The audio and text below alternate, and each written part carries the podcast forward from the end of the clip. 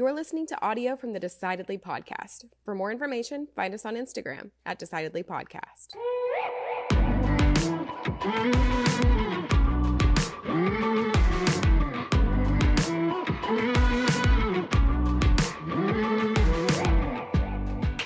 I was surprised you walked in with Pepsi.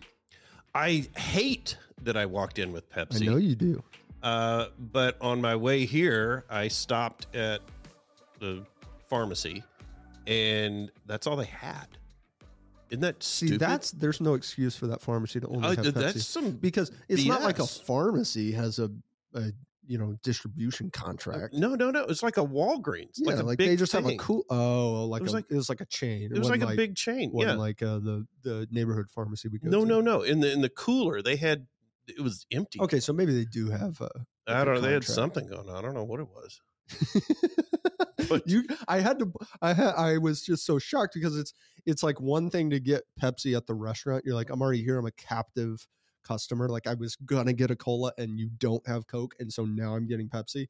Fine but for you to like get a bottle you're carrying that around Oh, I'm not happy about it, but I'm not one of those people where I'll, where I'll just turn heel and storm out and go, well, I'm not well getting that's- anything. you're not getting my business yeah, I'm just no, going to take my business somewhere else. Uh, yeah, I'm not. Why do we? I'm- somebody who talks like that is like unfairly maligned by our every terrible time, every accent. we we malign West Texas people. Uh, Like it must be. I don't know what that I, accent I is. don't know. Hey, I got West Texas family. Like we're not. yeah. I got nothing against. them. And I don't know. none of them talk like and that. none of the way. them talk like Yeah. that. That's a grovelly old stubborn like grandpa. It's my voice. Yeah, Dude, It's- just- we're going with it. We'll we'll be. I think one day we're gonna ha- we're gonna both like have you know um joint pain and and uh be sitting in a recliner talking to some snot nosed grandkids like in that voice. We're It's- gonna go. Oh it's no, the- we've it- manifested it. it's the hey you kids get off my lawn Yeah. voice but anyway so i'm not so brand loyal that i'm just going to turn heel and leave if they don't have it because i've traveled so far down this emotional path that i'm like oh I, am going to get i'm going to get a, uh, a diet coke and you're already ready for it you're like oh shit they don't have all right pepsi all right You've, whatever You've Right. binged or you've Yeah. pre-decided to Because have there's- cola more right than Coke. uh that's exactly right right and and i don't i'm not gonna you know like i'm not gonna drink something else i just you know that's what i want Yeah, I think that that shows to me how replaceable everything is. Well, it's it shows to me how sucked into this habit I am. I can't quit drinking diet cola. Well, yeah, no, there was a time where you drank 12 Diet Cokes a day. I- if I stopped, I think Coke stock would drop. but I have a problem. but think about that. Think about how how much more you prefer Coke over Pepsi. Yeah, I don't know. It, like- it's it's like it's not it's a- irrational. It's not a contest. Like you wildly prefer Coke over Pepsi. I do. and and you get like mad about it, which is funny. And so I think that you're a, like a lot of people in that respect. Mhm. Um, and there are probably plenty of other products and services that we, we might feel that way about, right? Where oh, this is number one. There's no number two. Like I'm taking this. right. But when when you are no longer provided the option of number one, right. we'll I'll go to number change. two. I'll just change. And I think every business owner could learn from Right. that and go, you know what? No matter how much my customers like me, no matter how much my clients like me, um, I might be their clear number one. right. But if I ain't around.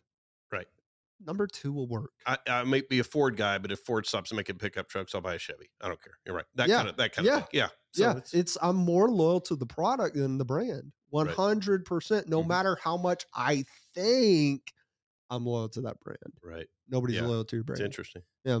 We uh it's funny that you brought that in because today uh i talked with jen clinehens our guest about new coke um i know you were uh not able to make it because uh mom had uh, her wisdom teeth surgery today so uh for everybody listening uh well wishes to mom mom smith and her uh oral recovery.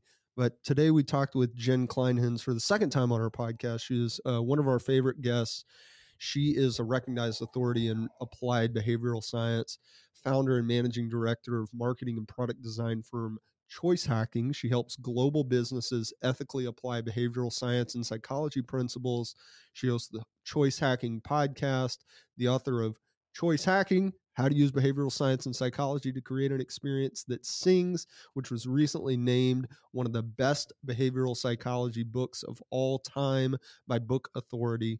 And she is the author of a book that came out this year called How to Solve Impossible Problems A Guide to the Thinking Tools of CEOs, Philosophers, Inventors, and Billionaires.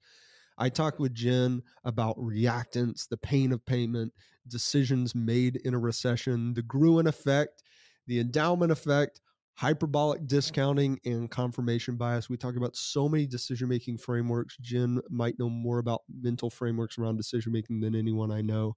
So you're going to learn so much. There's something you can take away from this conversation to make your life better and make better decisions, defeat bad decision making in your own life. I'm Sanger Smith. As always, I'm with my dad, Sean Smith, and this is Decidedly.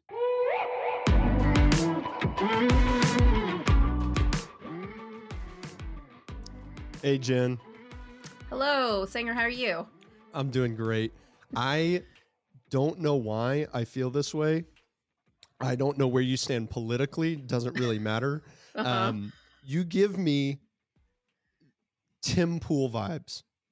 oh no, is that good? I, I, Is I that know I, it's it's not good or bad. It's not. I mean, I guess it's more good than bad. It really has nothing to do with Tim Pool. I Okay. couldn't explain it, and it doesn't make any sense at all. That's why I had to tell you. oh my god! All right. Well, I'll be honest. I haven't gotten that one before. That's that's a new one. I was uh, I knew I was going to tell you that and I was looking cuz I was like did I see some picture of Jen on or a video or something with you in a beanie recently? Oh, yeah. Thi- That's okay, probably That was it. Yeah. That was it. You Yeah, wore a yeah. beanie and then you just now you just can't escape Tim Pool in Oh, my God. head, in my Well, stupid little brain. I just googled a picture of him. The first one that came up was him in a beanie, and I was like, "Oh yeah." No, I just you know it's so funny. I I got on TikTok and I've been taking TikTok more seriously. Obviously, when I came back, the first TikTok I put up went to like five million views. And Nice. I, I had just I had no makeup on. I was gonna be. I thought I thought at maximum 100 people are going to see this, and 5.2 million people saw it. I was like, oh my god. Oh, hey, that's how it goes, right? You don't think uh, anyone's going to pay attention and Yeah. that's when everyone pays attention. When you go out there and you decide, oh, I'm going to get a lot of views, I'm going to put a lot of effort into it, yeah, Yeah. that's when nobody cares. yeah, exactly. I'm like, ooh, this one's going to go viral, and like three Yeah. people watch it. It's like it's like they can read it on you. They're like, uh, she was she was trying. Yeah. Yeah. What's She funny, that's the thing with TikTok. Yeah, they they can smell when you've like overproduced it or you're wearing like too much makeup or you're too like slick and they don't like it. Yeah, I'm not. Um, I I don't put anything on TikTok. Um, I do watch it, right? Mhm. Um, and there's something. You know how you can see the views and the likes on the right side of Mhm. the screen, right? What I noticed is that every now and then, you know, you'll get on the like for you page, you'll get a suggestion for a video that has like zero likes, zero Yeah. comments, nothing. And what I notice is that I immediately, I always check like for social proof. I'm like, how many people yeah. like this? You know, like a few seconds in, once I'm deciding whether or not I like it or not, Mhm. before I just scroll on, I'm like, uh, I don't like this. And then I go look to see who's watched it. And that always happens. I'm like, I could smell it. Like it just Yeah. felt like something that wasn't good. Yeah. even it's weird, if it, isn't even it? if it's highly produced. Yeah, yeah, yeah. You it's nobody really wants to be the first one to like something. It's almost like okay, we go back into the day. So, before I was in marketing, I was a classical musician and we used to take a string quartet out on the street in DC, like Arlington, and we play, you know, fancy classical music. And what we noticed was uh, we didn't really start getting tips, you know, because you put the case out and you want people to throw money in it. Um, Until we put money in there, you have to you have to put dollars and change in the actual case so that people think, oh, well, somebody else liked it, so it's okay for me to like it too.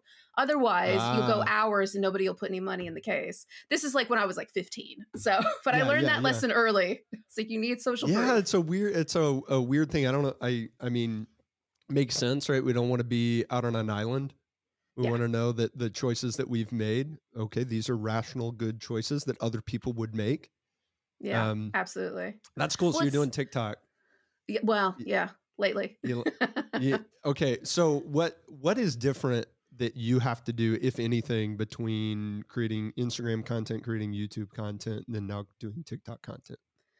Oh, what's different? I mean, it's interesting because I think it's a real art, like telling a story in 30 seconds or less. And I think for me, like specifically, I'm trying to kind of get across like really complex concepts. I'm trying to simplify them, but not too much. So to me, Mm. that's really what I had to learn is like, okay, if I'm going to tell like a little story, I'm going to talk a little bit, little bit about some psychology. What's enough to get people interested, but not too much to turn them off? And where if i want to have like a deeper explanation with lots of examples and things where do i talk about that is that a blog post or youtube so it's almost like you know it's the difference between like an elevator pitch and a full presentation and nobody wants Mm. to see the full presentation on tiktok they want to see that No. like on youtube or in a blog or in an email and Yeah. so once i kind of got that straight i was like oh okay this all is kind of falling you know it's coming together and making some sense i am not like a tiktok master by any means but I, I think it's just that it's you have to like pique people's curiosity. You have to give them like a little nugget, but you can't tell them the whole story, which is, can be It- frustrating for me. It's I bet it is frustrating when you uh, have to shift from the YouTube mindset where Mhm. you could put on. It's like nobody cares how long it is on YouTube. Yeah. There there's people that'll watch you can get a 1 minute video to succeed and you can get an hour long video to succeed. There's almost no rhyme or reason to it. On TikTok, I I've seen a lot of uh, like a lot of creators will post um, you know the multiple part um, Yeah. videos, right? And people get frustrated in the comments. They're like, "Oh, come on, man, put it all in one part. Like that's so Mhm. annoying." Um, but I I started to kind of read into that a little bit more, and creators would respond and go, "We have tried posting all in one part, and y'all don't watch it. they don't watch it. No. So no. you know, sorry, but we're gonna have to do it this way." Well, it's it's interesting because you know that concept of friction. So this idea is like I come up against a barrier. Like you know you see this in uh, lots of different areas, and sometimes I think marketers or whoever it might be, they all think that like friction is bad. Oh, we have to we need a frictionless experience, but actually. A little bit of friction can sometimes really work in your favor with something like that. I mean, the friction comes from curiosity. They feel like a little psychological pain because Yeah, their curiosity has not been like satisfied and because they have to go to the next tiktok it's like oh why would i do this but then they've already gone to the next tiktok so they're more likely to just sit there and watch it they're than more likely to go to the next yeah one. and then more likely to go to the next one. I Yeah. mean, I I get frustrated by the by the multiple parts, but only if the next part isn't available to me.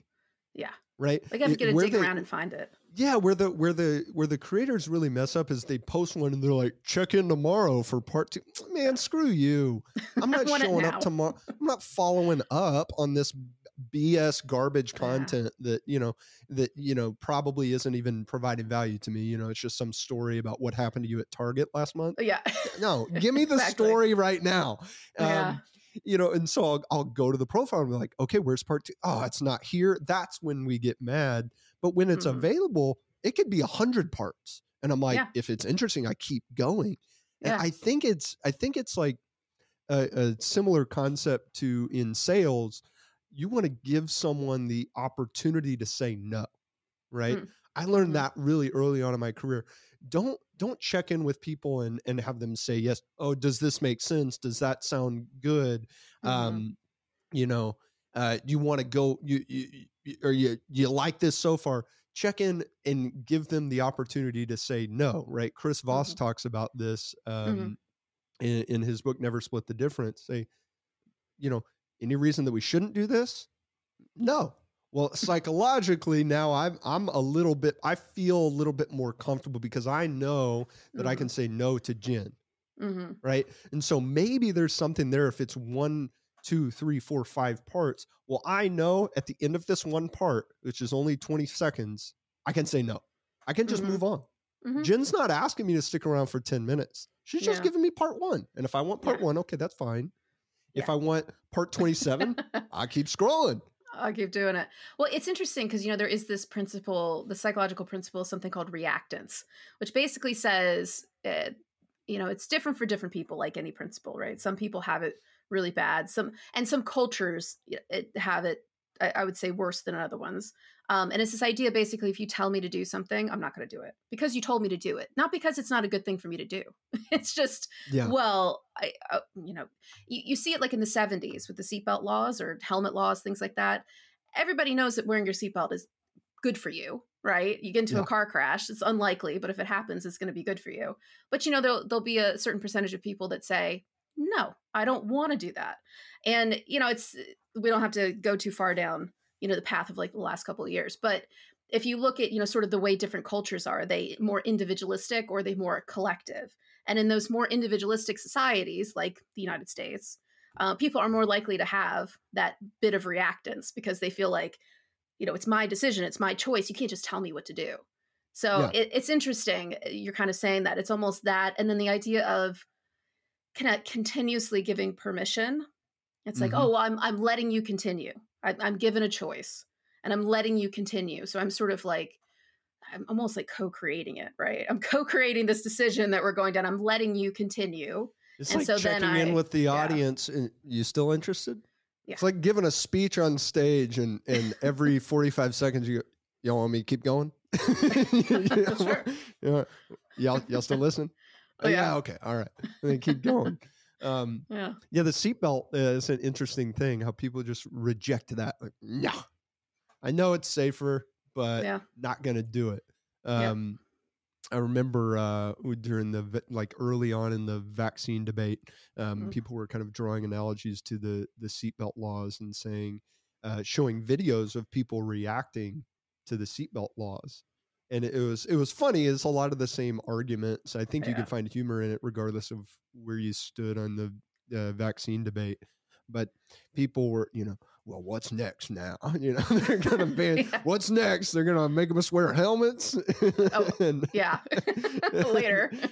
it was uh it, it is is pretty funny. I wasn't around for that debate, but but but I empathize with it. I probably would have said no. Now I now I don't want to. Oh, you know, you're telling I me never to. thought about now, it before. now I I hadn't thought about it. In fact, I was wearing my seatbelt, and now I don't want to wear my seatbelt. Oh, yeah. My grandfather, he's 78, 79, and uh, he still he still won't wear a seatbelt. Mhm. And these new cars, they've got uh, for the past 20 years, new cars. For the past probably 20 years, if you don't buckle your seatbelt, what does it do? It dings at you, right? And this man will get in his car, buckle the seatbelt behind him, oh my gosh. just so it stops dinging. Wow. And and my dad and I, we'd give him a hard time. We're like, Pop, it's more work. This Yeah. is now more work for you to, you know, get it all behind you yeah. to you could just put it it's actually designed to go over you it's really easy Yeah. process to put it in he won't do it Well, there you go. Reactance. yeah um you have an amazing amount of content that you put out like on instagram i love following your instagram because you you tell these stories of the, these different companies making decisions all the time and i'm like Jesus, where did Jen even find this like info half the time? Um, but I I saw something the other day on your page that um, that I had heard about on the news, and that's these car companies um, charging what do you call it, like subscription services just to keep the features of the car. What the heck is going on Yeah. with that? Yeah, so it, there was a little bit of a kerfuffle because BMW came out and basically said that they and they're not the first ones to do this. So you know you can't like burn BMW too bad for doing this. Um, and they They're basically said, though on it. I I think deservedly so to be honest with you. Okay, That's my personal opinion. okay. Um, but basically, you know, you you buy a BMW and you are you are given an option. You're given an option to pay for the entire like heated seat package up front, or you pay a subscription. So the idea is like, okay, well, they're probably thinking you could pay two thousand dollars when you buy the car, or it's nine ninety nine a month, or whatever it is, or twelve ninety nine a month to keep the the feature of the heated seats. Now, I, I think there's this is mistaken for a couple of reasons. I think number one, I- it's this is car companies trying to kind of keep up with each other because obviously Tesla very famously has, you know, you pay a subscription or you pay a fee to unlock like hyper mode and these different sort of like, oh, I can go faster in my Tesla, so I'm going to pay X Mm, amount of money. Okay. Toyota got in trouble a couple years ago because they did something similar to BMW with the push to start. So they're like, oh, you're gonna have to pay nine ninety nine uh, a month now to keep push to start. Um, Oh, it's interesting in that, um, you know, it's it's it is literally if you look at the numbers, it's basically six in one hand, half a dozen the other, right? But what they're doing, I think, is very mistakenly pulling up something called the pain of payment. So there's this idea that there is a psychological pain every time you have to pay for something. mhm. And this is why things like, you know, Netflix set it and forget it, like, uh, you know, unlimited coffee. And I know Panera had this for a while where you pay like nine ninety nine a month and you get all the coffee because you didn't have to go in and pay for it every time. But basically, there's research that says, um, you know, the difference between paying in cash and paying with a card is pretty significant. If I pay with cash, it is a psychological pain because I see the numbers kind of disappearing in front of me. And some of this research says that if you pay with a card, you can spend 5%, 10%, 20% more because you don't feel that psychological pain of payment.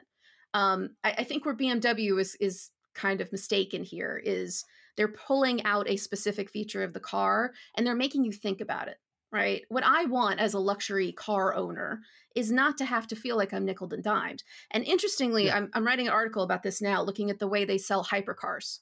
So if you look at the way, you know, these $3 million cars are sold, they're all inclusive. They do not nickel and dime you. They basically say it's $3 million for the car, pick whatever you want, that's how much it is.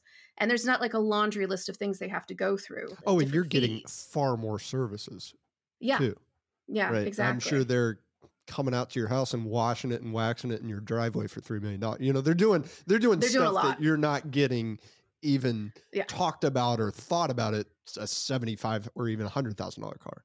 Yeah, exactly. But I think the interesting idea here is it's like, well, you know, what do luxury car buyers want? And obviously there's a big difference between someone who's pushing like a $3 million Sure. McLaren or something Yeah. versus somebody who's driving like an, even an $80,000 BMW, which is still a very expensive car in the big It's scheme a great car, yeah.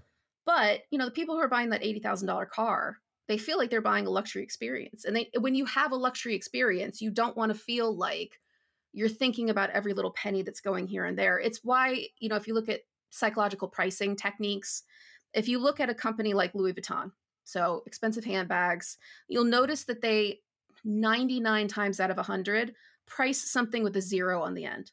It's never $1,600.99 because 99 denotes Mhm. value.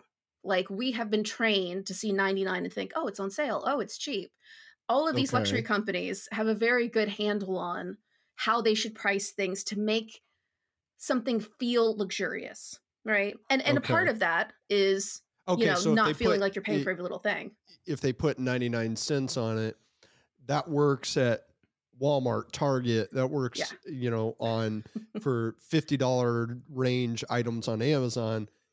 That's going to make me less likely to buy a Mhm. Rolex because I go, "Oh, that's that's what I do when I'm saving money. I'm trying to blow Right. money on this on this Burberry bag." Yeah, totally. Yeah, Yeah. that makes all the sense in the world. Yeah, it's it's interesting if you think about so there is this principle of the, products basically sit on a spectrum. Okay, so on one side of the spectrum is something called utilitarian products, so like detergent, toothpaste, like a Mm. can of tomatoes, like whatever, something utilitarian. It's filling a need. Okay, on the other side of that spectrum are hedonic products, which are more like fun and they're treating myself. So that could be something like a luxury car, a watch, a bag, even a nice haircut, like something that isn't necessarily like have to have it, but I kind of want to have it. And the way that you treat and sort of talk about and price those two different kinds of products is very different. And that can even be true like with a single company, right? Like you can have one Yeah. company that's selling things on a, a variety of places in that spectrum. Um, but it's kind of like, you know, if you think about utilitarian as like McDonald's, when you go to McDonald's, you want to feel like you got a good deal. That's part of going to McDonald's. It's a value type of experience. But if you go to like Nobu, you don't you don't want to feel like there's a dollar menu at Nobu. Like it doesn't make any sense. Like, well, I'm I'm here for like a luxury experience, and therefore I do not want to see any of the signals of value that I might be looking for in a different context. Okay. Is that man, that's fascinating. Because obviously some people can't afford to even participate in that that psychological exercise, right? Mhm. They can't they can't afford to let themselves go there, right? Mhm. Um, you know, there's some people they go to Nobu, uh, they're not going for the luxury experience. They're going to say, uh, I don't like the fact that I can't see these prices. Yeah. Kind of sniff it out. Um, but you're saying if you're if you've kind of already chosen to be in that mindset of, hey, I'm here for a luxury experience, Mhm. um, then it's a takeaway. So are, are there companies that have tried to create a luxury experience by doing some of these tricks, but maybe they've misidentified or they they don't actually have a luxury product or created a luxury experience? um, you know, I can think of one off the top of my head, which is McDonald's. And actually, McDonald's had, um, or, or might still have in some places, um, a line of burgers called the Signature Line. So, Signature Line was intended to compete with like the Five Guys, the more, you know, and that's not Mm. luxury, is it? But it's compared to McDonald's, nicer? it's a different yeah, experience. nicer than it's the nicer. quarter pounder. Yeah, it's supposed to be something that's a little bit of an elevated product. And they they did struggle with that product for quite a while because at the end of the day, like it was nice for McDonald's, but it was still McDonald's. Um, and I think, you know, and you have to look at all of this stuff in the context of the economy and, you know, how people are thinking about money, how they're feeling about money. And like, I'm not an economist, but I think one of the interesting things about being in a recession is a couple, there's more than one indicator for when you're in a recession. And one of the indicators Yes. is does it feel like you're in a recession? You know what I mean? So Mhm. it doesn't really matter necessarily if you are, but Yeah. if you feel like you're about to be, or you feel like you're in one, or you know your friend down the street and all your neighbors just lost their job, you're going to be like less likely to kind of want to uh, go to one of these value places and maybe get something that Well, feels like and that's splurge. why that's why um, the the government currently is trying so hard to convince us that we're not in a recession. And, Yeah. and regardless of regardless of how you feel about this administration, regardless of whether you personally think we're in a recession or not, Yeah. that's obviously where they're coming from. I had Mhm. dinner with a, an economist from um, NYU three years ago and it was a table of me and some other uh, advisors. We're sitting there talking about current investment environment, and this is obviously pre-COVID recession. Everything's Mhm. going great, right? 2019, like we're in the longest running bull market of all Mhm. time. And he goes, um, because that was uh like late 2019 when everyone's starting to say, "Oh, 2020 is going to be a recession. 2020 is going to be a Mhm. recession," and and all those experts were right for the all the wrong reasons. Um, he said to me, his name was Ed. He goes, "What's a recession?" He asked the table. A couple, you know, pauses later, and because it was almost too easy of a question, somebody goes, two consecutive quarters of negative Mhm. GDP growth. Like, and we were all kind of like, "What's the catch?" He wouldn't be asking this question yeah, he's a professor. He's asking his rhetorical yeah, like that's such an easy answer. That's Yeah. that it means it's not right. Mhm. And he go he waits, doesn't acknowledge, and then finally he goes, "It's whatever the government says it is." Mhm. And I had never forgotten that, and then now it's like that's all I can think about. And he goes, "What if I told you we'd never be in a recession again?" I go what? And he he took this position three years ago. I mean, clairvoyant. He goes, "The government from now on will never ever admit we're in a recession. Hmm. We will always, it will always be backward looking, because they know that if they say we're in a recession, that consumers will behave differently because that's that's what a recession is is once we all say we're in one Yeah. um and so a client asked me a couple of weeks ago so are we really in a recession you know i'm hearing the the the, the republicans are saying we're in one the democrats are saying we're not in one and i said they're both right that's the Mm. crazy part of it is that yeah technically um there is not a technical definition of a recession uh, Mhm. it kind of just is based on whatever the expert economists say, whether Mhm. we're in one or not, based on a ton of different factors. And also, the Republicans are correct because there's a colloquial definition that Mhm. is two negative consecutive quarters. And that was the definition that I learned. I remember hanging out with my dad in 2008 going, so what's all this talk about a recession? What does that mean? And he says, "Oh, it's two negative, two consecutive quarters of negative growth." Oh, okay. And that's the def- the only definition I have ever heard anyone ever say. So they're both they're both right. Mhm. Um, and it, it, it's it's causing so much of a problem because you've got one group of people saying we're not in one.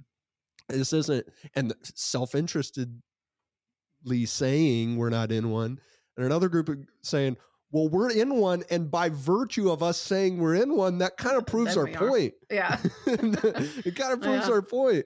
And so, you know, yeah, I think the fact that it's a debate almost guarantees that we are in a recession. Yeah, because no one would be thinking, oh, we might be in one if we weren't in one. I mean, interestingly, like obviously uh, for those people who didn't listen to the first one, so I live in the UK and we have a recession. you know, the Bank of England came out and said, uh, no, no, guys, it's it's definitely happening. Um, so yeah, it's interesting. And then to see like the debate in the US where it's like, are we, aren't we?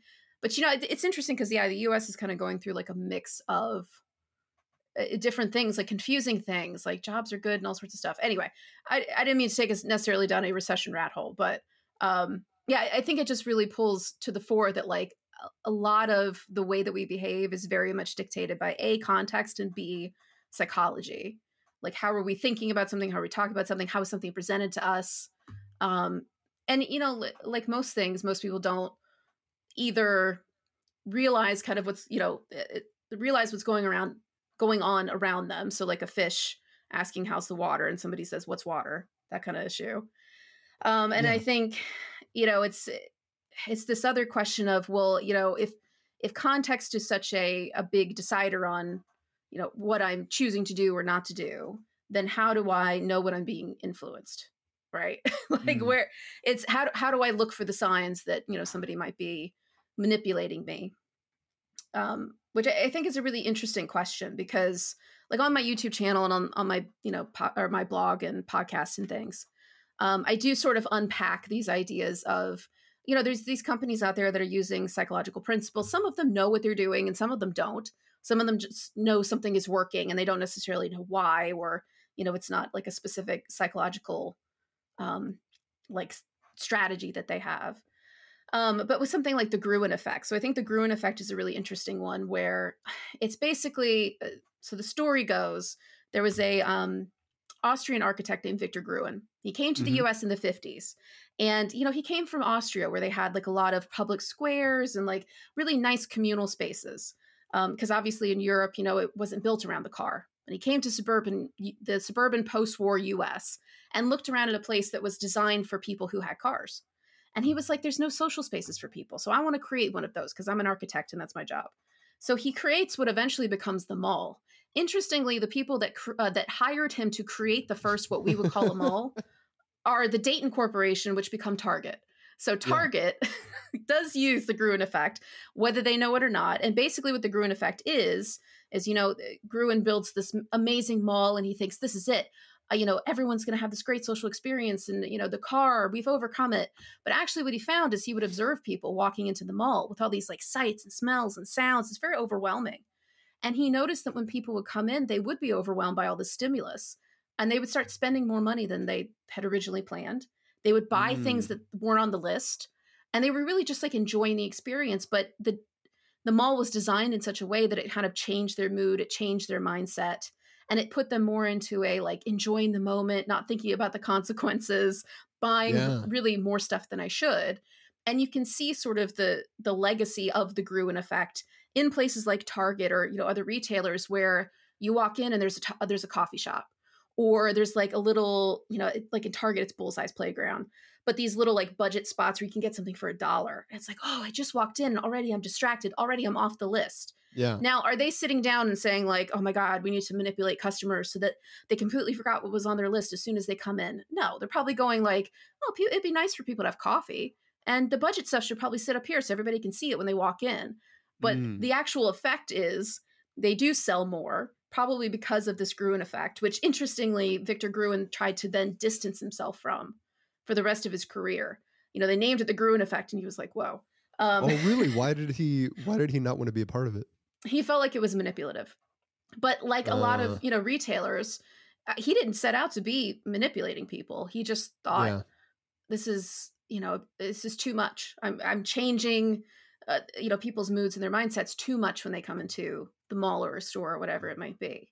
So, I mean, that's one of those things where I, I always tell people, I always try to be mindful of it myself because, you know, you, t- you teach, but do you really know?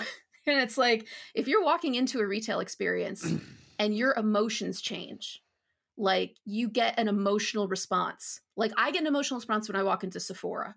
I haven't, there's Yeah. no Sephora's in the UK. I went to Barcelona with a client uh, to do a client workshop a couple of months ago. I walked into a Sephora because they lost my luggage, BA. That's a whole nother story. I walked into the Sephora and I literally was like, oh, I feel relaxed. I feel like there's air conditioning in here and everything smells nice and it looks so good. And I was just supposed to be like getting the budget makeup to replace all the stuff that BA had lost. Like they lost everybody's luggage for the last like three months. And instead, I ended up spending mm, 300 euro on makeup that I probably didn't need. I definitely didn't need it. Like Definitely didn't. No, who needs- 100% didn't need. no, but I was like, oh, but you know, I like this blush. It's a little bit better, and you know, I, there's no Sephora's where I am, and I just mm. yeah. and I start like making excuses. you got to justify it. Yeah, there's it's so easy Yeah. to oh well, I can pick the here's why and and you know what? Honestly, Yeah. like I worked really hard this week. Yeah. and there's so really many things we can do to justify it. Yeah. They lost my luggage. I don't have any clothes. This is terrible. you know? yes. But yes. Uh, but at the end Oh, of the day, it's because yeah, they've they've got a a retail experience that it does trigger like an emotional response, and not in everybody. I mean, you probably would walk into a Sephora and be like, I is boring. I gotta go." Yeah, I don't. None of this is working on me. But No you know, for other people me like me, yeah, I'm like, oh, this is this is really like you know taking over my my mind but i think that's always the thing to look out for it's like you know on one hand when you when you shop when you have like a retail experience even online even digital experiences you want to kind of feel something you know a lot of times yeah. people shop because they're bored they want to try I mean, something I new they will- want to do something different I will consciously pay more Mhm. to um to have a good experience while I'm shopping. I don't like grocery shopping. Mm. I do not like it. Um I rarely like I rarely feel as if I have the time for it. You know, I work Mm. a lot. The last thing I want to do is go, you know, walk around uh, you know, a dull, sterile, like all white Walmart that's Yeah. got people running around and kids screaming and it's got that walmart smell I'm looking for. walmart and- has the yeah, walmart smell Yeah, and just it's not bad it I- just smells like walmart exactly. It's like, man, I got a few free moments, and I've unfortunately got to spend it doing a chore. The last thing I want to do is have that chore be stressful, so I go to Central Market. Mm. And Central Market, it's kind of um, a almost like a Whole Foods type thing owned by HEB. I don't know if Mm. they exist outside of Texas. Um, i don't even know if heb exists outside of texas actually HEB might not even exist outside of Texas, but i've never seen it anywhere else it, the best way I could describe it, if you've never been to a central market, is imagine take Whole Foods approach to healthy, unique options. You know, Mhm. not something you're going to find at a Walmart or a Target.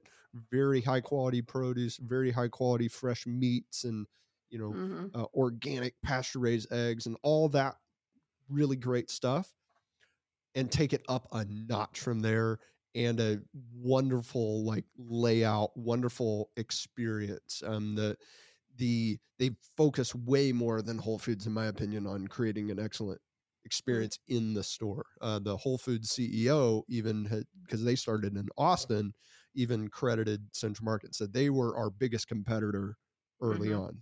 Might not be anymore because whole foods is you know more national. But having said that oh my gosh i go in there and it's just the way that they have the lighting and the way that like they put all the fruit and it just makes the Mhm. the area where the fruit is is so colorful and oh it just feels so full of life.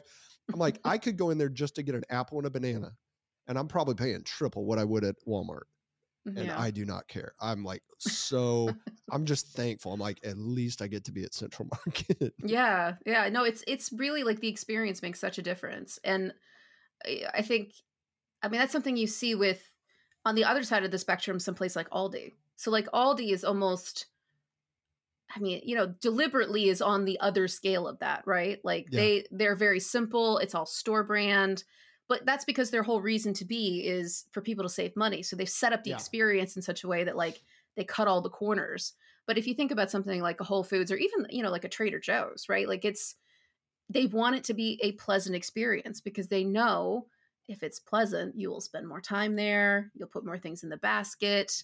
And Yeah. really, once you get something in the basket, like it's all over. Because then en- endowment Yes. effect kicks in and you start to sort of like imagine, oh, yes, I really need these, whatever, you know, like fancy almond milk. I need Say the fancy again, almond milk. Endowment effect. Yes, the endowment effect basically says that like owning something or the intention to own something makes us uh, less willing to give it up. So a good example, like IKEA effect is a type of endowment effect. So, you know, I co-create something. I, I put this furniture together from IKEA and you know, in the experiment, they put it up in auction, and the people that had built the furniture, rather than just being given the fully assembled furniture, they they wanted it to go for more. They bid more for it. They felt like Mhm. it was worth more. Another example might be, um, you know, you if you think about if you've ever lived in a house for a couple years, five years, six years, and then it's time to sell the house. Um, you know, real estate agents come up against this all the time. You think, oh, this house must be worth five hundred thousand dollars, and they go, well, no, no, no, like slow down. It's just closer to like four twenty five, and you think, well, well, no, it can't be because I've lived here and I'm bonded with this. My kids grew up here. You know, you have an emotional attachment to it. You don't want to give it up. You feel like it's worth more than it is. So endowment effect, like there's a lot of different ways it can happen. Um, even in the digital sphere, they find that when you shop on an iPad or a phone and you swipe a product, you're touching a product. So, you know, it's I'm not even like grabbing it and putting it in the cart. That makes me bonded to it. That makes it more Mm. likely that I'm actually going to buy something because I'm interacting with it, I'm touching it. Even things like haptic in- imagery. So, hapt- haptic imagery, basically, if you have, you know, like this is a little remote control for my lights, but like, you know, you see something with like a phone in someone's hand in an ad. That's haptic imagery. That makes you bond to it a little bit more than if they just showed the phone because you see someone touching it. You see someone like owning it. Okay, you can kind of put yourself in that Yeah. in that uh you can kind of uh, associate how this product relates to you and go oh i can imagine myself holding that okay Exactly. Well, subconsciously, this is kind of happening. sure And- yeah yeah you're not lot you're not thinking no, that not thinking into it. Yeah. Um, but you know, the same thing would happen. what if a you nice into, family enjoying this uh you know their freshly clean tide uh laundry detergent yeah no Yeah. one yeah no one's thinking that out loud Yeah, no, no. Um, I think the other thing to think about too is like putting things in a cart. Um, so IKEA, I talk about this a little bit. How you know IKEA basically has one floor plan, and they've got some like urban IKEAs that are a little bit smaller, but um, essentially you go out to this place, you drive out into like you know wherever it is outside of the the city where you live in the suburbs, someplace, and Yeah. it's a huge box that has a one way system, has a track system, right? You come in, and you walk and you walk and you walk and you walk and you walk. You go upstairs and you walk, walk, walk, walk some more, and then you go up. And before you know it, like you just have spent so much time in there, and because it's so big, you know, I see a lamp and I think, oh, that's a really cute lamp. I don't know how I feel Mhm. about that lamp. I kind of need to think about it. I well, IKEA is huge, and I think it's something like it's like three football fields to walk or something. It's uh, crazy.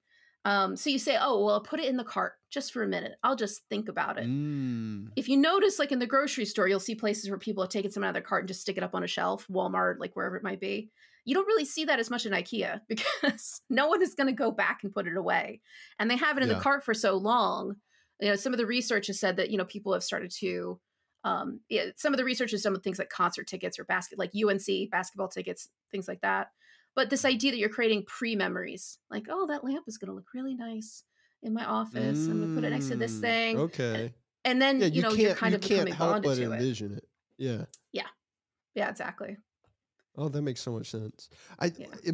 I don't think it was you. Maybe it was you. Um, somebody shared with me on the podcast that you get when you're online shopping, you get all of the same endorphins when you put an item in the cart as you do when you actually purchase it.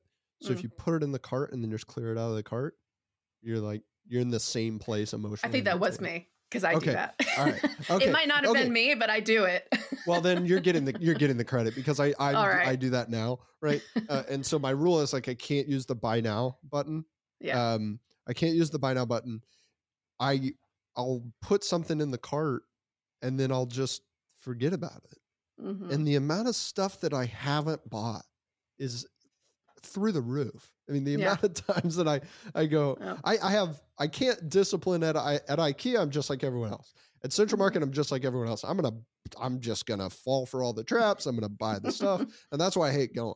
So online shopping for whatever reason, I don't know why. I can I have you know at least by my standards successfully avoid overspending. And I'll, Mhm. I'll say, you know what? I don't need that. I'll put it in the cart. Mm. I, or I'll, I'll, I'm not going to save my card info. into, Yeah. Would you like I to save your card info for easier Never. purchases in the future? No, no, that sounds horrible. I don't Yeah. trust future me. Yeah. I'm not doing that. Exactly. I mean, this is the thing, isn't it? It's like uh, putting in, you know, we talked about friction earlier. The more friction you can put into a process, like don't have Google save your or Apple um, save your card numbers and take Yeah. your card your card and put it like up the stairs. So now it's like, oh, I'm sitting on my computer and I think this is really cute and oh, I'm going to put in the cart. Oh no, I have to go get my card. Eh, forget it. You know what I mean? It's like Yeah, these little yeah. moments Oh, of friction. That Yeah. alone, I it just saves me all the time. yeah, So, definitely. oh, my wallet's over there. Do that later. I'll do that Yeah. later. Yeah, like I'm ever gonna sit around and think, oh, on the list of things I got to do is go buy that uh, running shirt that I saw on Amazon Mhm. or whatever it was. No, I'm- good. Yeah. I'm safe now. I'm out of the I'm out of the weeds. I'm out of the clutches of Amazon, and I'm, they're not getting more money out of me. Yeah, exactly. Well, I mean, I think that, you know, that buy it now and obviously Prime are two of the things that Amazon have done that have really helped them grow. Because if you'll remember, I mean, that one click ordering, like, I don't know if they were the very first to do it, but they were the first to do it on scale, right? So, you know, you had this whole, you know, huge like selection that you could just say, oh, I want it now. I want it now. I want it now. I want it now. Um, there's a really good comedian. it's like forget- magic. It just you know they do It is. same day delivery now. Oh yeah. I didn't. I learned that like a couple of weeks ago. I, I needed some laundry detergent or something. It was there that evening. Yeah. What in the? That's sorcery. That almost shouldn't be. I, I almost don't. It's almost too good for me to like it. Like I don't. Yeah. I don't know how I feel about the fact that I can just push a button and the things I need just show up, and I didn't. Yeah. I don't feel any sort of pain for paying for it. Um. It's just there It- magically. Yeah, like I think we need our lives to be a little bit more difficult than that. I mean, this is where it comes into, you know, like, oh, I want to get a little control over how I spend, you know, how how I feel like these um principles are maybe having an effect on me. And I think that's really it, is making things more inconvenient for yourself. Yeah. Because on one hand, the, the convenience is great, but the problem is with that much convenience is it lets your impulses rule. So yeah, if you ever know the Sephora um, blush on the buy now button oh yeah. every yeah. every uh, every Sunday night. yeah totally and, and, you know it's like the there's a parable sort of or like a metaphor around the you know the way that our, our minds work so there's basically two two parts i mean this is just a framework so it's not Yeah. literally true but there's the rational side of our minds and the way we think and there's the emotional side and there's this metaphor that basically says um, it's like a rider and an elephant okay? So the elephant is our emotions the emotional side of our minds and the rational side is the rider and the rider can you know is under an illusion of control. They're like ooh go left and the giant elephant goes left but if the elephant sees something it wants that rider's not going to stop it. Like it's no stopping it it's an elephant it's huge and you're just a tiny little rider so this is the thing is like once your emotions start to come into play you know if you have the ability you know to um it, be buying whatever is sort of you know capturing your attention and your emotions at that moment your emotions are going to go like yeah let's go over there. Ooh that's great. Sure buy Mm, it now. yeah. why not? You know it's i think it's cute and it's on sale. Okay i'll do it. Um whereas your rational mind might be saying things like uh we need to you know be investing or paying the power bill or whatever it might be you know and and we all have those tendencies i mean it's not it's not exclusive to any like you know education Yeah, level there's or no where you grow up or anything about it. I mean, that's Yeah. I I think it's it's good to talk about how uh, we we all fall for these things. We Mhm. all have we all have made decisions purely based on our emotions that we wish we didn't. Um, Mm-hmm. Some with not so big consequences, some with really big consequences. Um, but I mean, even the most disciplined, um, put together person eh, deals with these very human issues. Uh, Mhm. the difference between the people who seem to have it together and the people who don't are how aware they are of that Mm. elephant. Mhm. you know, I, I think it's just knowing the elephant, seeing the elephant, looking at the elephant, going, "Yep, that's a that's a big elephant," and I am going to admit that I cannot control that. So, what Mhm. can I do ahead of time before that elephant gets pissed off or gets really excited or really hungry or Mhm. whatever it is? Mhm. What can I do to keep that elephant chilled out? Yeah. Yeah, exactly. I mean, it, it kind of reminds me like the way that you're talking about it. You know, there's this principle called hyperbolic discounting, which basically says like we we value things that we do now over things that we would get a get a benefit from later. So the example I always use is if you've ever made a plan to go running early in the morning, right? Mm. It's like eight o'clock at night. You're like, yes, I'm going to get up at 5 a.m. and I'm going to run and it's going to be great. Or I'm going to go to the gym.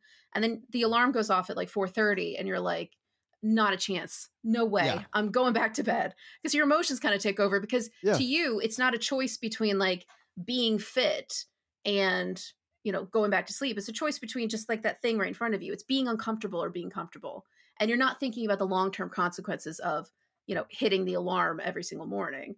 You're just thinking, oh, Mhm. well, what's right in front of me is warm bed or cold outside and running and feeling terrible And um, sweating and or you know like pick your Yeah. poison like whatever it might be oh yeah exactly and it, this is one of the things or one of the good situations where like mental rehearsal comes in really handy um, so for something like hyperbolic discounting a lot of times you know because you're in like in a weakened emotional state early in the morning Mhm. uh, just a small little bump in the road a small piece of friction can really derail everything. Oh i can't find my shoes. Oh, forget it. It's five o'clock in the morning. I'm going back to bed. Um, but if you do mental rehearsal and you say like okay well i'm going to wake up in the morning and i know i'm not going to feel like doing this you know what's one way i can kind of already be invested in doing it? So like for example if i have to work out you know early in the morning i sleep in my gym clothes because it's Yeah. like one less thing i have to do Yes. it's one less hurdle you know you charge up your headphones the night before like you create a plan and if you go through the mental rehearsal of here's all the things i have to do here's where the Yeah. little frustrations are that keep me from prioritizing long-term benefits remove makes it a little bit any of the easier to kinda get out the yeah, door. Mm. remove any of the reasons that sleepy, grumpy me can Yeah. talk myself out of doing this. Well, My watch is already on my wrist and fully Yeah. charged. My my shoes are right by the door at the edge of my bed. My gym clothes Mm-hmm. are already on. I got no reason to not go other than I want to stay in this warm bed. And then you're kind of silly, you know, if you Yeah. sleep in in your gym clothes. Yeah. you're you're like, like i'm already halfway there what have I done this for? yeah exactly Yeah, I whenever I was uh, training for an Ironman, um, I would I I had to do that. I mean, Yeah. I I couldn't skip my morning workout because I also had an afternoon workout. Mm, So it was like, man, I gotta do it. can't do it And later I never once wanted to do it. I Mhm. never once woke up every morning and I thought eventually, like, okay, I'm going to eventually get used to this and I'll learn to like it. Mm. Hell no. That was No. awful every time. Yeah. It was how many things can I do to make this easier for me? Mhm, Okay, so I'm going to make the process of waking up uncomfortable mhm. already like or the process of staying in bed uncomfortable i have a uh, like a, a alarm clock that's super loud that's on the other side of the room Mm, okay. mhm. the light on my other alarm clock automatically turns on so now my room is bright and blaring and i have to get up out of bed to turn those off am i going to get back in oh well i've already got my gym clothes on oh i had to step over yeah. my running shoes yeah all those things yeah. um, you were talking earlier, Jen, about um, the luxury pricing, Mm. and I, want to go back to that for a second because I, I have a lot of friends who are business owners who, um, you know, want to move up market, so to speak, with their product or service, and the challenge that they have is, I may want to move up market, but my consumers my existing clients, my existing customers may or may not view me in that light right now. So if I go too fast, I could lose existing um, existing clients, existing customers. Um, and if I go too slow, if I base all of my decisions on what's going to make my current consumer base happy, then I'm never going to get there. Mhm. So uh, what what like what lessons can we learn from companies that have maybe done that really well or done that really poorly? Yeah, it's a good question because I mean, in a way, it's almost a brand strategy question as much as a psychology question, isn't it? It's how Yeah. far, I, well, you know, you can use an economic term, right? Like how price elastic are my customers? Like how long are they going to stick around? If Yeah. like if I'm a McDonald's and all of a sudden I'm charging twelve dollars for a hamburger, probably not. Uh, They're not that elastic with that with that particular brand. You know, if you look at something like um, the way that you know automakers structure things, they've got um, you know, um, usually like a budget, a luxury, and then even within the luxury, they've got usually got like a super luxury tier. Um, Yeah. You know, at some point, you you can't stretch customer perceptions beyond a certain point, right? So, and it's much easier, yeah, really. McDonald's is never, ever, ever going to be a luxury brand.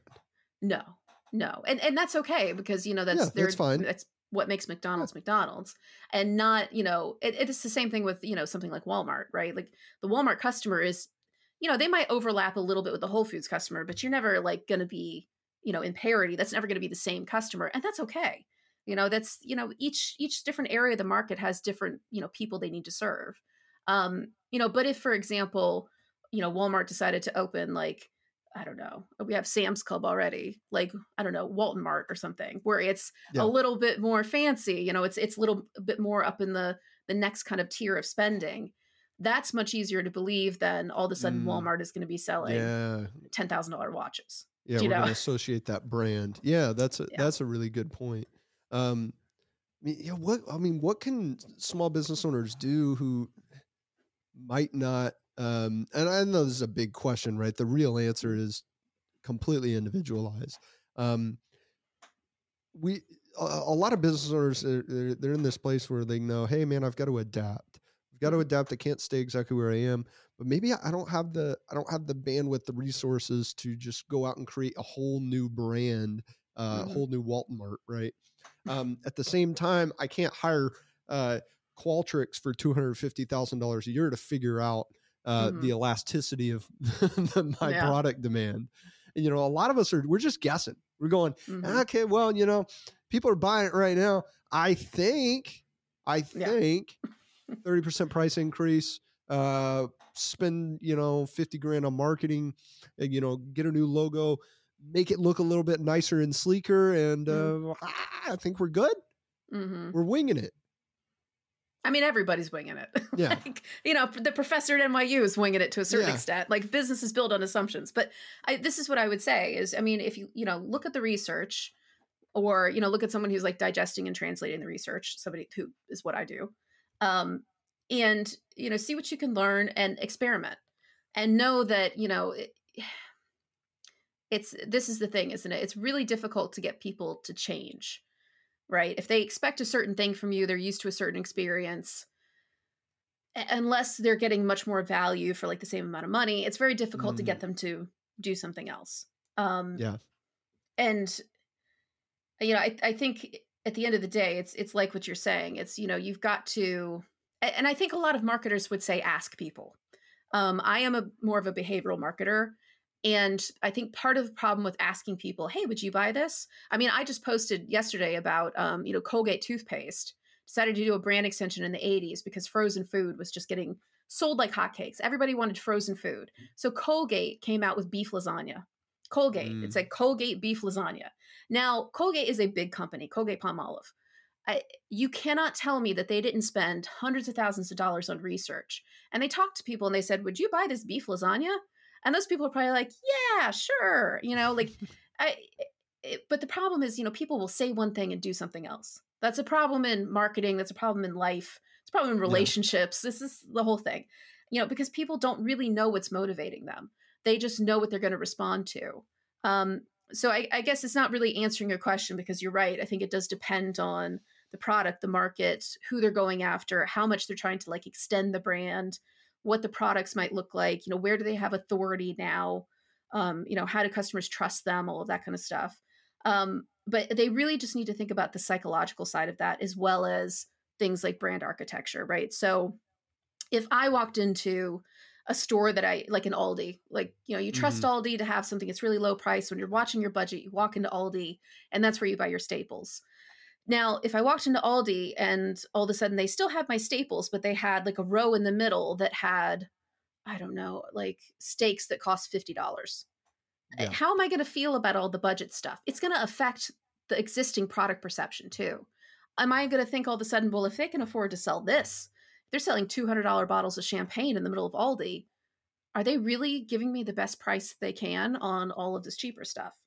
So that's the other thing. It's like when you stretch in one direction, you kind of stretch away from the other direction too. So Mm. it's thinking about the psychological implications. Another good example of a company trying to do to do something and not doing it very successfully, even though they talk to literally hundreds of thousands, I believe, of customers. They definitely spent millions of dollars on research. Is New Coke. So if anyone, I, I don't really remember New Coke because Yes. I'm so young. But no, it- you know, I was I was alive I, for I New have, Coke. I have heard this story um, plenty Yes. of times. My my dad would uh, use this as a wonderful lesson when I was younger about a life uh, lesson. yeah, a life Yeah. lesson about how to how Yeah. royally you can screw up Totally. by changing things. Yeah. So if anyone watches Stranger Things, if you're not like they have new Coke in Stranger Things, right? So it's like a thing in Yeah. the 80s. You basically had Coke and the, I mean there's a whole history of Coke, especially in post-war America. You know, they they sent it out to like the troops and everything. It was really a part of like the American culture, Coca-Cola. Mhm. And in I think the early 60s, you know, you had Pepsi and Pepsi was gaining all of this market share and you know, Coke basically went from being really dominant in the soda space, like owning basically all of it to fast forward to the 80s all of a sudden they're down you know to like eh, small double digits in terms of market share and pepsi's just dominating everything a big part of that Really? was Wait, well, I didn't know that. So there Oh, was yeah. a point in time where Pepsi was even outselling Coke. yeah that, that coke was really getting beat up and part of that was this marketing campaign called the pepsi challenge so they would go okay, out yes, pepsi I've would heard this. Yeah, they would go out to like a mall or something and they would do a blind taste test and people say, "Okay, try this one, now try this one. Which one do you like?" And Mm-hmm. overwhelmingly people chose Pepsi. And this is the Pepsi paradox actually. So, this is an interesting sort of effect that if you do something like that, a blind taste test, people almost always pick Pepsi because it's sweeter. And people are like, Yeah. "Oh, a little," and they have a little sip, you know, they're not drinking a whole can. They're like, "Oh, this is much better." Yeah, yeah. If you ask them, "Which one do you like, Coke or Pepsi?" they're much more likely to say Coca-Cola Mhm. because of the brand and the implication and there's a lot of other kind of like And psychological things drinking a full can of Coke is a different experience than taking a sip of Coke.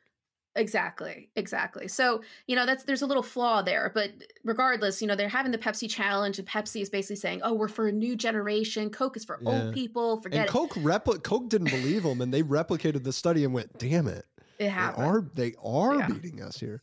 yes. And so you know it was one of those things where if you ever if you did you see the last dance with michael jordan and he Oh, says yes, "Of course, say, we watched "And that as that- a family." By the way, yeah No. well there's those moments where something happens that and he goes and i took that personal that's what coke did Yeah, He t- yeah. they took that personal um, and they were like oh man you know we've got to do something so they launched a thing called project kansas and project kansas was a secret project to create a product that was sweeter but that was based on the coke recipe so basically a sweeter version of coke So, and knock off Pepsi. Uh, well, sort of. It was, you know, Yeah. Coke, like basically a sweeter version of Coke. So Sure. it wasn't knockoff Pepsi necessarily. But, um, you know, the CEO at the time or the president at the time was uh, Roberto uh, Goizueta. I went to Goizueta Business School in Atlanta. Oh, cool. after- Okay. Yes, Ro- Roberto, uh, Roberto Goizueta. There you go. And um, he had done something similar, actually. So he had Yeah. run Coca Cola's operations in the Bahamas, and it worked. He he tweaked the formula, made it a little bit sweeter because they had you know some leverage with the bottlers and stuff, and they could do that. Tweaked it, made it sweeter, and the the sales went way up. So he thought, oh, this is like no lose. I- We got to do this. We're losing market share. We're losing it to a sweeter product, but we're Coca Cola. So rather than just have like a new product, why don't we just replace Coke? We'll just make Coke sweeter. Uh, and and that was a mistake. Mm. Uh, basically, you know, you had protests and all sorts of things. Um, but they did do an extensive amount of market research. They did taste tests. They asked people. People really liked it. Now, it's it's worth saying that when they did all of that research, there was a small group of people who got angry and they were like, "Are you going to replace Coke? You can't do that." But they ignored those people because of confirmation bias. Like Yeah. they just had this charge from the the president, the CEO. I think for some good reasons, and it was a good product that people really liked. But Yeah. you get it out into the world, and all of a sudden it's like oh you're replacing this thing that is a part of my childhood that's a part of americana Yeah, it's, it's- it's- different it's like Don't you like can't you can't completely no matter how much you spend on studies and focus groups you can't truly replicate replicate and simulate the reality of what you're proposing ever no matter what it is right? You whether it's got to do it. political hey you know how does this one liner sound in a speech? Okay you like that phrasing. Well now i'm actually watching you on tv saying that to a crowd of people doesn't sound as good. You know now that's in the reality that we live in i don't like it Mhm. as much. Um, Yeah. new coke. Okay yeah it tastes good while we're here would, would you like this to replace original coke uh, ah, sure you know yeah but I'm sure why not- not I, but but I don't actually in that moment think about the time when I go to 7-Eleven and I want nothing more than a Coke because I've been sweating my butt off doing yard Mm-hmm. work in a 100 degree Texas heat and I go and you don't have original Coke anymore and now Yeah. I'm mad. new That- coke what is this Yeah, you can't you can't recreate in the minds of the consumer the reality of this change that you're talking about. Right. And y- eh, the other interesting thing about the new Coke story is, you know, they they were all kind of queued up for a big success and everything, and they had a press conference on what later became known as Black Tuesday because it was the press conference didn't go very well because Pepsi heard before they announced it that this was happening, right? You know how like business they just kind of hear things through the grapevine. And so they had the same you know instinct that they thought a lot of the customers would have of Coke. Like how dare you change this? This is terrible. So Mm. they prepped a bunch of the reporters with sto- with questions like how do you know this isn't going to bomb? How do you know people aren't going to hate this?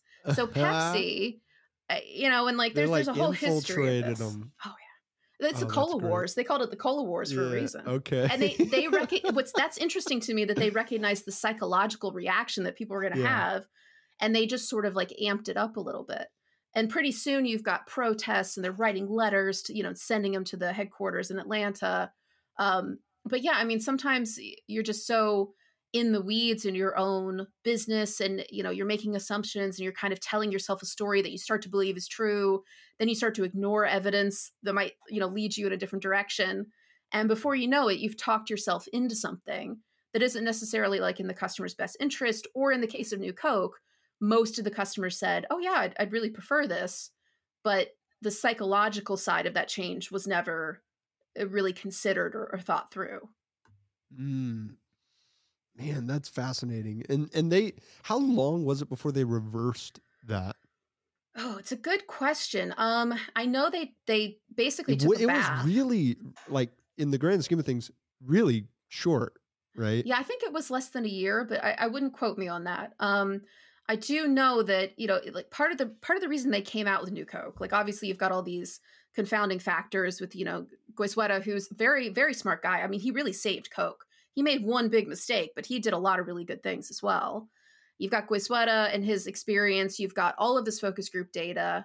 Yeah. Um, and you've got the bottlers. The bottlers actually threatened to sue Coke because if you're familiar with at all with the way like Pepsi and Coke are set up, you've got like Yeah. the bottlers are basically separate from the brand and all Yeah, this yeah, stuff. it's a totally different company, and they have this Yeah. contract with the bottlers to. It- it's a whole thing. yeah, the bottlers like they get to claim some sort of like um brand image, like it, damages and stuff. Uh, I, I'm not a lawyer, right? But I, uh, you, you know, Dublin Dr Pepper. Mhm. Okay, so Dublin Dr Pepper. I don't know how popular it is outside of Texas, but we we love Dr Pepper's kind of like a religious symbol in Texas. Like you you have to you have to kind of say that you like Dr Pepper, and Hmm. it doesn't matter if Coke is your preferred beverage. no, I see. You have to say that Dr Pepper is your favorite Yeah. to be to be a true Texan. So I Dr see. Pepper's my favorite. I will go order Coke for dinner.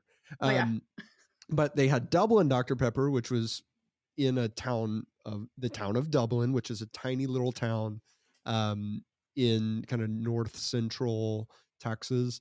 Um, I don't know, like hundred people live there. Our producer Morgan, she like drives out there to get her organic eggs and milk. Um, and there's really nothing there other than I guess some farms and this old bottling place that used Hmm. to um, make the Dublin uh, Dr Pepper. So they had for years they had made regular Dr Pepper and then Dublin Dr Pepper. I don't know how that started, but I know that the Dublin Dr Pepper was always, always everyone's favorite. If you had ever Mhm. had Dublin Dr. Pepper, you're like, oh my gosh, this is so much better because they use real, real sugar and they Mhm. just maybe they tweaked like a couple of other things, but you can't get it anymore. Oh. You cannot get it anymore, and the reason is because the the distributor or the bottling company that does the other Dr. Pepper, the regular Dr. Pepper that you're going to get at the Mhm. grocery store, sued Dublin Dr. Pepper. So it wasn't, people were like mad at Dr. Pepper and they go, No, Dr. Pepper, what are you doing? You're so stupid. And then they find out, oh, you know, the Dublin distributor goes, Oh, they're putting us out of business. They're telling us we can't sell it. And everyone Uh. goes, Oh, well, that must mean D- Dr. Pepper is is saying that you can't do this anymore. No, it wasn't even Dr. Pepper. It was the it was the bottler. So I don't know what kind of sort of like bottle law issues there are going on. it's very, Um, it's really complicated. Yeah, it's it's it's hope it's its own world, really. Um Yeah. but yeah, Like, they have exactly the rights to the product and they can Yeah. say that we bottle I don't know. Yes. So they so they had something similar basically. So like the the Coke bottlers got wind of how well new Coke was testing and they Yeah. said we will we will sue Coke corporate if you don't release new Coke. so Wow. a, there was a lot of pressure coming from a lot of different places. Um, so that's why I think you know New Coke is probably one of the most misunderstood marketing disasters because the product was really good, but uh, the marketing and uh, you know they had some things stacked against them, obviously with you know the, the like loading up the reporters with loaded questions and things. But it was a great product. It really was, and people are like, "Oh, New Coke's terrible." No, New Coke's Yeah. great. Um, they just really mishandled the way that customers were going to perceive a change to classic Coke. Well, it tells you how it tells you how bad they messed up because by the fact that you can't get it anymore. It's not Yeah. like they said, "Oh, we'll bring original back." They said, "We're killing New Coke." Yeah. And we're bringing original back. It Like- was a long time until they actually fully killed New Coke, though. So, like, Goizueta uh, famously drank New Coke until like the day he died. Like, yeah. Not to Oh, give he- up on it. He was like, "I'm not giving up." He, I think he said "New Coke" or "No Coke." That was like his rallying cry: "New Coke" or "No Coke." And I I don't know if you've ever worked in a big sort of like corporate corporate atmosphere, but you know, sometimes those things you gotta, you're like privately, you're like, I don't know about this New Coke thing, but you, you got to go to work. But you got to like "New Coke rally the no Coke." troops. Yeah. Yeah, you you can't you can't get egg on your face in front of 10,000 Yeah. employees. Yeah. you can't you can't disagree with the boss. Oh man, that's hilarious. No, I had never heard that in-depth kind of breakdown of new Coke. I just remember my dad telling me about it when I was little about how, you I know, know. and he kind of miscarried. Oh, it was terrible. No one liked it. That it wasn't. I guess it wasn't terrible. No, and no one liked the idea of it. A lot of people like the product of it, but you know, yeah. So the I idea is gotta what they're buying. we've got to factor in, you know, like especially as small business owners, what is the idea we're selling? You know, Yes. um, obviously we don't have the same burden as uh, Coca-Cola as you know having it be a nat, but our product Yes. it, it, it's some idea for uh, it represents an idea of something for our clients. Um, It represents something, hmm a- and I think we should know what that is. And, and maybe the best thing we can do is just ask. You know what? Hey, what what what is what does this really mean to you? What it what what role do we play in our Mhm. lives? And the more we like talk to our clients, talk to our consumers, talk to our our customers, um, I think we learn a lot. I know in my business, you know, I I thought um, I was really communicating the luxury experience that we were trying to deliver on. And there were some things that we were doing as a business that our clients did not care about. They didn't care, even though it took a lot of work for us. And um, we thought it was a luxury experience. So, Mm-hmm. It's all Yeah. about perception, isn't it? well, hey, thanks so much for coming on, Jen. Um, it was a great conversation. You have a book out this year. I do have a new book. Yes, my the OG Yeah, book is choice hacking. Yeah. obviously. Um, but yeah, no, I have um just a, a nice little um guidebook to solving problems actually. So it's called it's called How to Solve Impossible Problems. And so it basically goes through things like first principles thinking and lateral thinking and all these different ways that you can kind of, you know, use a tool or how tools have been used in the past to solve, you know, hairy challenges, impossible problems. That's awesome. And where can people get it? Uh, Amazon. all over Amazon, pretty much anywhere you know book, With the buy ebooks now are button. sold. Yes, with the buy now button. You're allowed to impulse buy my book. That's yeah, it. that is all you can do. Yeah. Um, uh, so tell tell everyone where they can find you. Instagram, you're at Choice Hacking. Yep, at Choice Hacking on Instagram, uh, choicehacking.com. You can find consulting. I work with a lot of companies of all sizes, so startups, scale ups, Fortune 500s. Um, and yeah, and we're, you know, we're across TikTok everywhere. Everywhere is Choice Hacking. Awesome. Well, thanks so much. I know I learned a lot, and uh, we'll see you next time. Yeah, thanks for having me.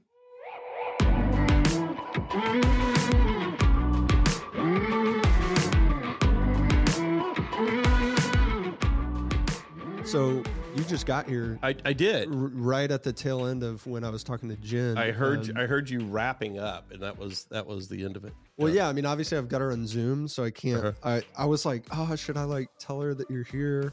But then you know we were kind of done, so I just I didn't. I didn't Well, I was I was so excited that we could get her back because I I felt like there was so much that we had to First talk. We we didn't we didn't get to even touch on all the stuff. no, and does. and that's how I felt today. I mean, like we we talk, and she is such an expert in her field that there's nothing we can talk about where Jen doesn't have a story.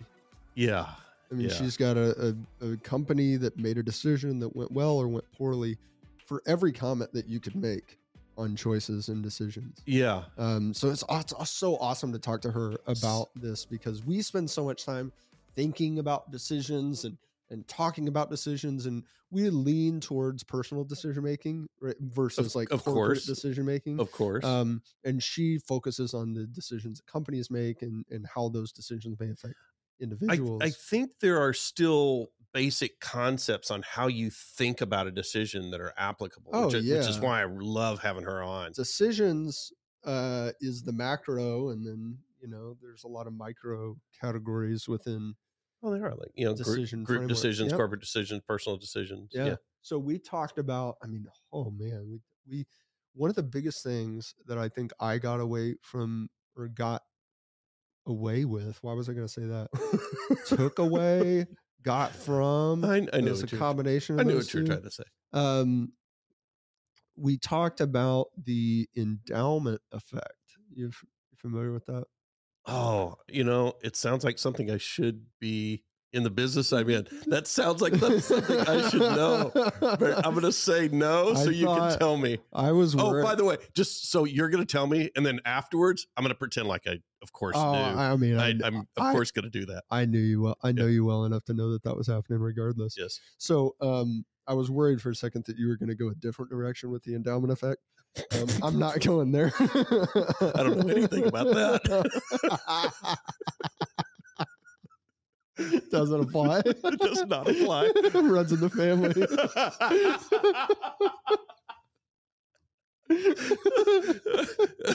okay. All right. So the endow- the endowment effect, um, essentially, it is, and and obviously, you listen to the episode. Jen's going to do a better job of explaining it, but it's that we kind of bond with products through a, a variety of different methods and once we bond with them even if we haven't purchased them we feel some sort of like ownership so a couple of different examples i'll share with you one is ikea so you go through ikea it's a long snake design you Yeah. go in the entrance and then you go out the, the Gruen exit. effect.